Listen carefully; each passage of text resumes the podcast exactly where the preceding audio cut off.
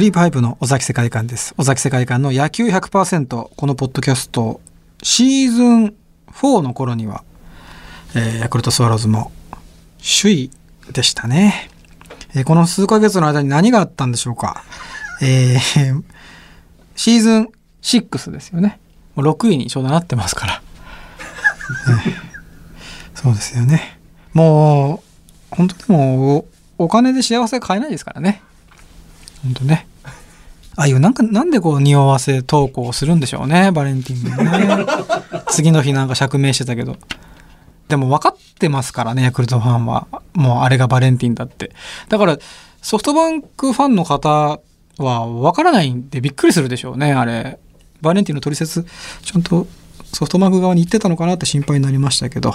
えー、久しぶりの収録ですが、アシスタントはもちろんこの方です。はい、日本放送で野球の実況やっておりますアナウンサーの煙山光則です。はい、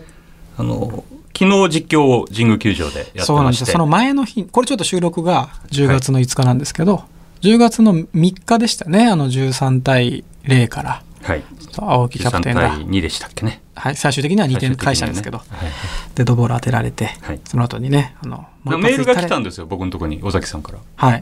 今日は実況がいいので、はい、実況する人がいいので勝つと思ってます。そう、その結構プレッシャーかかったんですけど、前日の遺恨があって、もう煙山さん実況だからそこに託そうと思って、ええ、なぜか煙山さんにプレッシャーかけるっていうね、ええ、その選手に言うならまだしも、ええ、実況実況アナウンサーに言ったところでね、ええ、でも、はい、本当ね、もう普通に負けましたね、次の日もね。よんたいろくという結果でしたね。よんたいろく、えー、なんでしょうね。もうこの今のこの僕の前のマイクが赤いことすら気にならない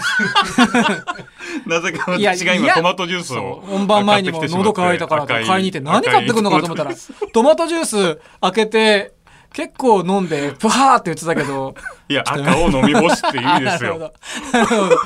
な, なんかしっかり栄養を取り込んじゃってもう本当に、えええーまあね、今日はでも気持ちを切り替えるというテーマを尾崎さんのためにご用意をいたしました、はいはい、ありがとうございます、えー、このシーズンシックスではプロ野球ファンが毎年楽しみにしているドラフト会議にフォーカスを当てていきたいと思います。ちょっとなんか違和感ありますよね。まだシーズン普通にやってるのに。そうなんですよ、はい、もうあの特別なシーズンですから。そうですよね。えー、じゅうがつのにじゅうろくにち月曜日にドラフト会議、えー、この収録のちょうどさんしゅうかんごに行われます、はい、日本放送でも今年も、えー、生中継でお送りいたします。いいですよね、ラジオで。テレビももちろんいいですけど、えー、ラジオのドラフトドキドキしますよね。あ、そうですか。はい、はい、ま、まとか音がね、はい、えー、音だけでという世界ですから、うん、で毎年解説を担当した代、えー、関東しごめんなさい疲れがトマトジュース飲んだからですよ。いやいやいや絶対そんなすごい噛み方しましたね自分で絶対ないもん普段だったらあんな噛み方、えー、担当していただいている野球ライターの菊池隆弘さんです。菊池さんよろしくお願いいたします。はい、菊池です。よろしくお願いします。えー、菊池さんは菊池選手という名前で、そうです ね, ねそういう時期も、えーはい、あります。あっちの菊池選手じゃないですよね。そうですね、あの私あの土辺の方なので、えー、赤い菊池の方じゃないのでなんか悪い方に悪い方にそうです、ね、何か口を開けばそうなっていくような感じですが、えー、もう一発じゃない方の菊池なので、えー、菊池隆弘さんせんきゅうひゃくはちじゅうにねん生まれ、えー、さんじゅうはっさい、えー、尾崎さんより少し年上です。はい、えー、野球専門誌野球太郎の編集部員を経て、えー、現在はフリーのライターとして、えー、活動中です。えー、元高校球児で、えー、取材活動の中で野球部に体験入部したりひゃくごじゅっキロの球を投げる投手と対戦したり体を張って取材をされています。えー、野球関連の著書も多数手掛けられ、うん、野球部あるあるシリーズ、えー、巨人ファンがどこへ行ったのか、うん、俺たちは外人部隊なんかじゃない野球留学生物語などの著書があります。うん、はい、野球太郎っていいですよね。 あ, ありがとうございます、はいはい、なんか独特な感じ、ちょっと他とは違う感じがしますね。そうですね、まあ、ちょっと表紙も人形をかたどってですね、独特なあれあのやるんですけど、まあ、正直これ誰が買って読んでくれてるんだろうっていうのは、うん、あの作り手としても時々不安になったりはするんですけども、高校生とか、はい、あれ中学生は追いかけてないですか。あ、そうですね、あのー、中学野球太郎っていうのも あ, あそう中学野球太郎があるんですよね。そうですね、で、まあ、普通の野球太郎の方は結構ドラフト関連ですとかで、中学野球太郎の方で僕はあの、まあ、有望な中学生と対決させていただいたりですね。なるほど。今中学野球もどんどんレベルが上がってるので、そうですよね、中さんでひゃくごじゅっキロ投げるピッチャーとかいますので、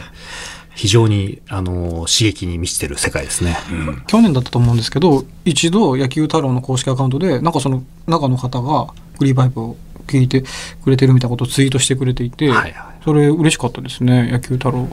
ぜひどこかで野球太郎で、そうです、ね、野球太郎にね、尾崎さん、あのそうですね、編集部員にファンがいますね、はい、おあ、じゃあぜひよろしくお伝えください、はい、それも、えー、さて今日はアマチュア野球に詳しい野球ライター菊池貴弘さんとお送りするシーズンろくだいいっかいのテーマはこちら。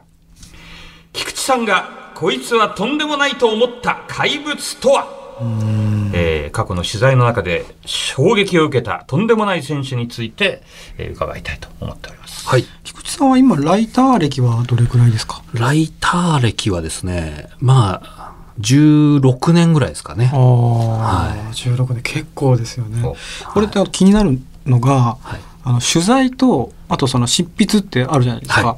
これどっちが守備でどっちが攻撃なんですか？ああ、そうですね。でも基本的にはもう取材自体が攻撃ですよね。ああのっていうのもやっぱり攻撃打つのは楽しいじゃないですか、はいはい、で守るのってちょっと退屈っちゃ退屈なとこもあるじゃないですか、まあそうですね、やっぱ僕にとってやっぱ話聞くのは楽しくて、はい、書くのは結構しんどいみたいなですね。だからそういう意味では守備かもしれないですね、こっちは。書くのは守備、はいはい、なるほど。煙山さんどうですか、そのそのあたりなんか今ぼーっとしてた、ね、今ぼーっとしてたらちょっと振りたくなっちゃいました。神宮球場が頭に浮かんでたんですけど、今なんかすごい心ここにあらずの感じだったんでいやそんなことない。いや尾崎さんも物を書かれるんで、はい、えー、書くのは苦しくて歌う時は楽しいのかなとか、あのアイデアを思いついたりしてメモ帳にメモしてるときはすごいテンション上がるんですけど、はい、いざそれを書いていくときになると、ああ大変だなってなるから、ちょっと気持ち分かりましたね、うん、そんな菊池さんが取材をしていく中で毎年どれくらいの選手を取材してるんですか？そうですね、選手数ってなるとちょっと数えたことないですけど、はい、まあでもまあだいたい年間通してにひゃくからさんびゃく試合ぐらい見る中で、まあ、試合終わった後に選手に話聞いたり、はい、まあまあ、インタビューとして時間を割いてもらったりという感じでやってますので、それはどれくらいの時間なんですか？ごふんくらいですか？試合終わった後だと、まああのー、今年はちょっとコロナもあったりして、はい、今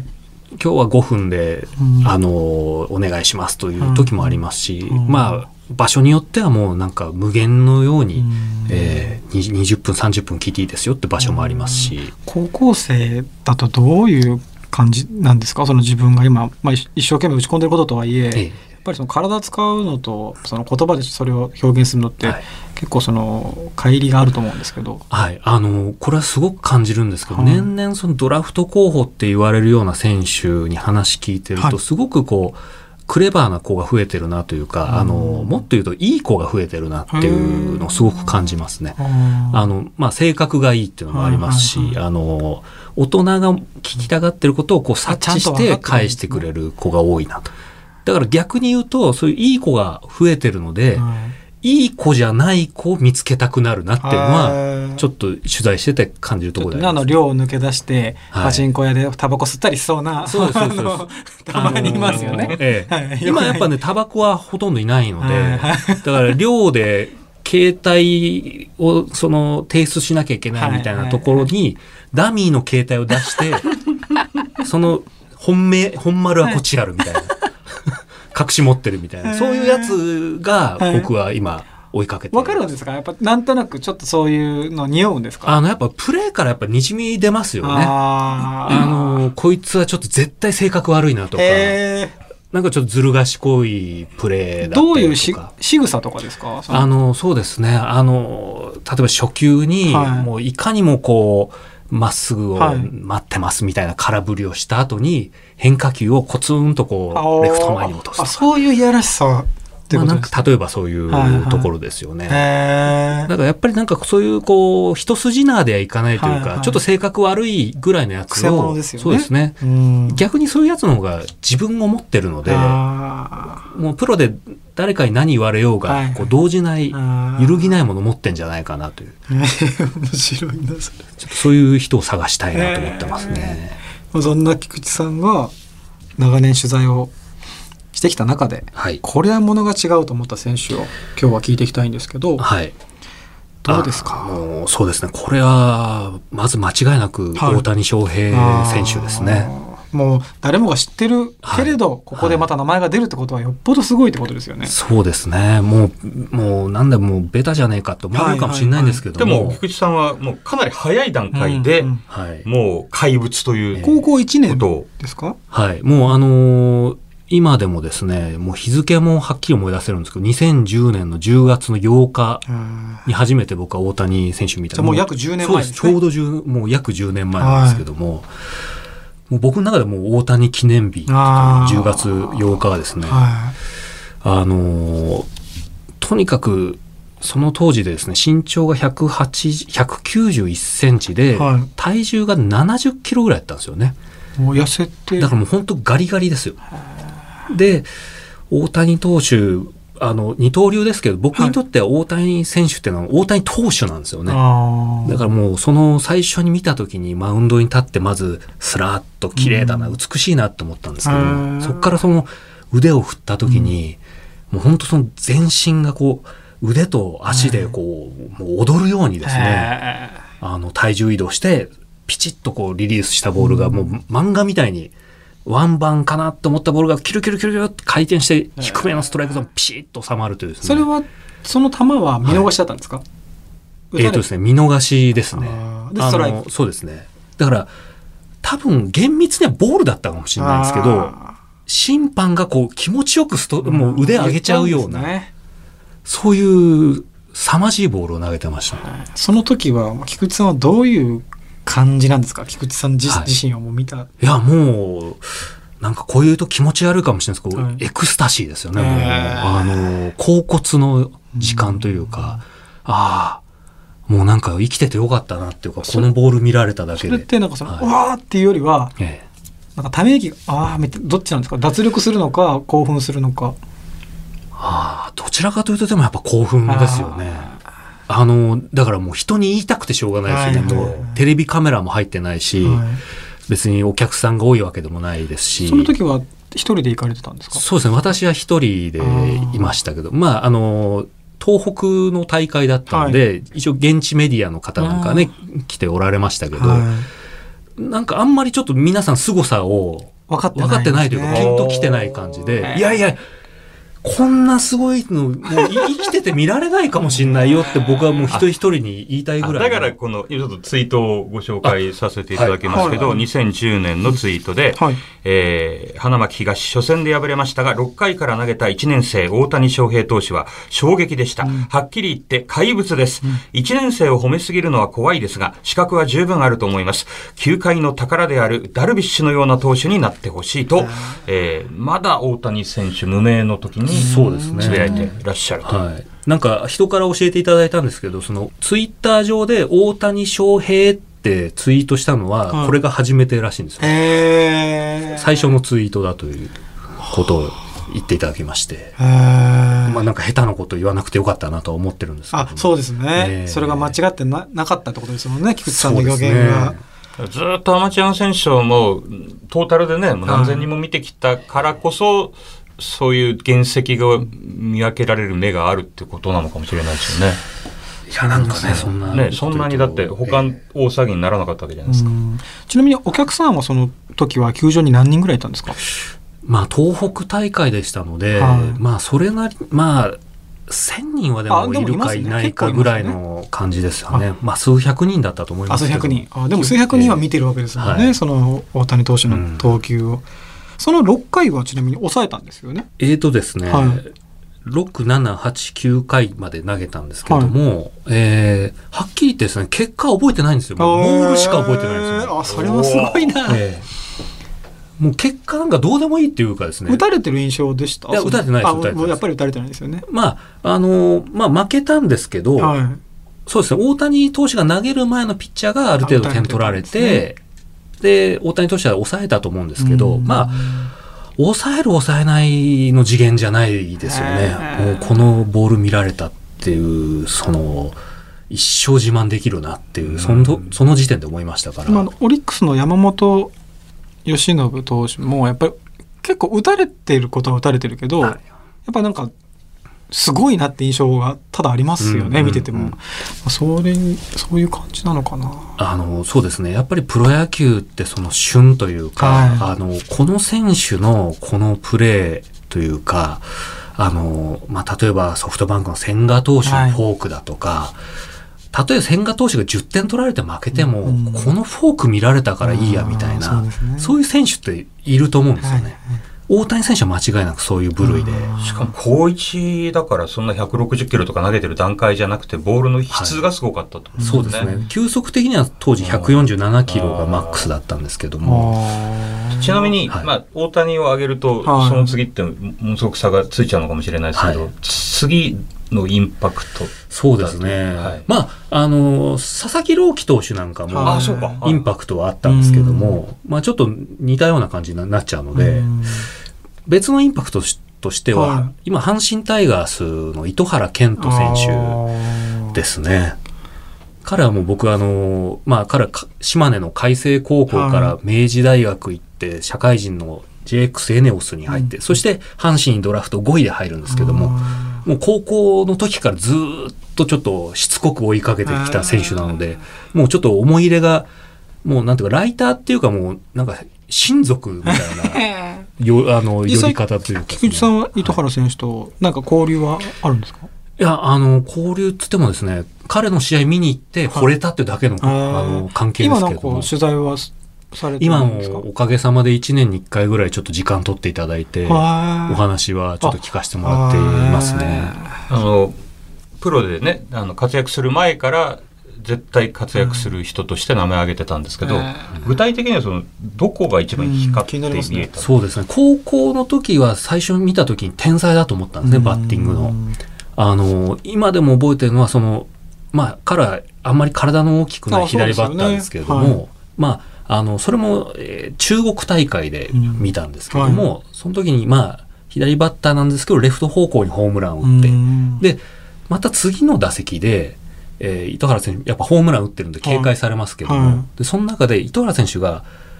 なぜかピッチャーが投げる前に一歩前に歩いて、はい、そしてピッチャーが投げたカーブをまたレフトスタンドに運ぶっていうのがあって、でこれなんで彼は歩いたのかな、打席に立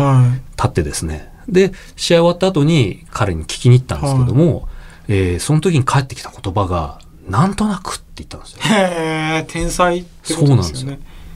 な, なんなんだこいつはって思って、そっからですねずっと追いかけて、でいまだに分かんないですもん彼のことは。もうあ、じゃあガッツタイプだけだと僕はイメージ的になったんです、えー、実は天才のところにその気持ちが乗っかってるような、そうですね、そういう、えー、それぐらい天才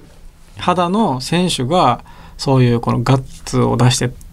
やってるタイプだと思われるぐらい、やっぱりプロって そ, そのレベルが違うってことですよね。そうですね。もうやっぱり彼もその体もああだし、はい、大きくないし、はい、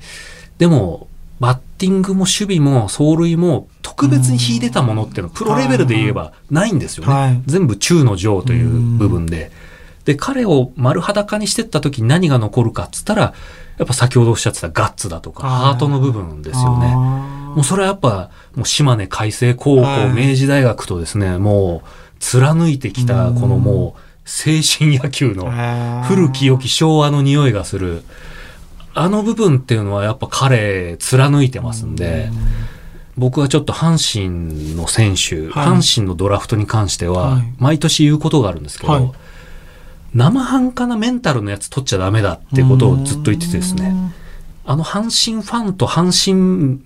メディアの圧に耐えられるハート持ってる選手じゃないと潰れちゃうと。やっぱ他の球団とは違いますよね。そうなんですよね。まあやっぱいちねん活躍しても次の年ちょっとガクッときたり、うん、だからそう考えるとやっぱ糸原選手なんかをあの極端な話ヤジとかにも全然動じないですから。ちょっと今年は怪我をしていますよね。あの怪我もあったり、あとちょっとコロナの、あ、そうか、コロナがあったりですね、ちょっとまあ試練の年ではありましたけれども、ね、また来年以降わあ、面白いですね。うんえー、名残惜しいですが、そうですね、だいいっかいはそろそろお時間ということで、はい、次回も菊池さんにたっぷりとお話を伺います。お願いします。次回もよろしくお願いします。はい、よろしくお願いします。クリープハイプ尾崎世界観の野球 ひゃくパーセント エンディングのお時間です。はい、今日は大変失礼しました。トマトジュースを飲んだりですねまだ残ってますからね、頭から結構噛んだりしてしまいました。昨日の神宮球場はやっぱりちょっと答えましたね。答えましたね、えー、回復しきってないというか、ね、あでもそういう木村山さんを聞けるのも、はい、野球 ひゃくパーセント の醍醐味ですから。ありがとうございます。はい、そして、えー、日本放送ではじゅうがつにじゅうろくにち月曜日夕方ごじからドラフト会議を生中継でお送りします。えー、今年も、えー、今日出ていただきました菊池貴博さんと私煙山のコンビで中継しますので、楽しみですね。よろしければお気になってください。よろしくお願いします。えー、ということでクリープハイプ尾崎世界観と日本放送煙山光則でした。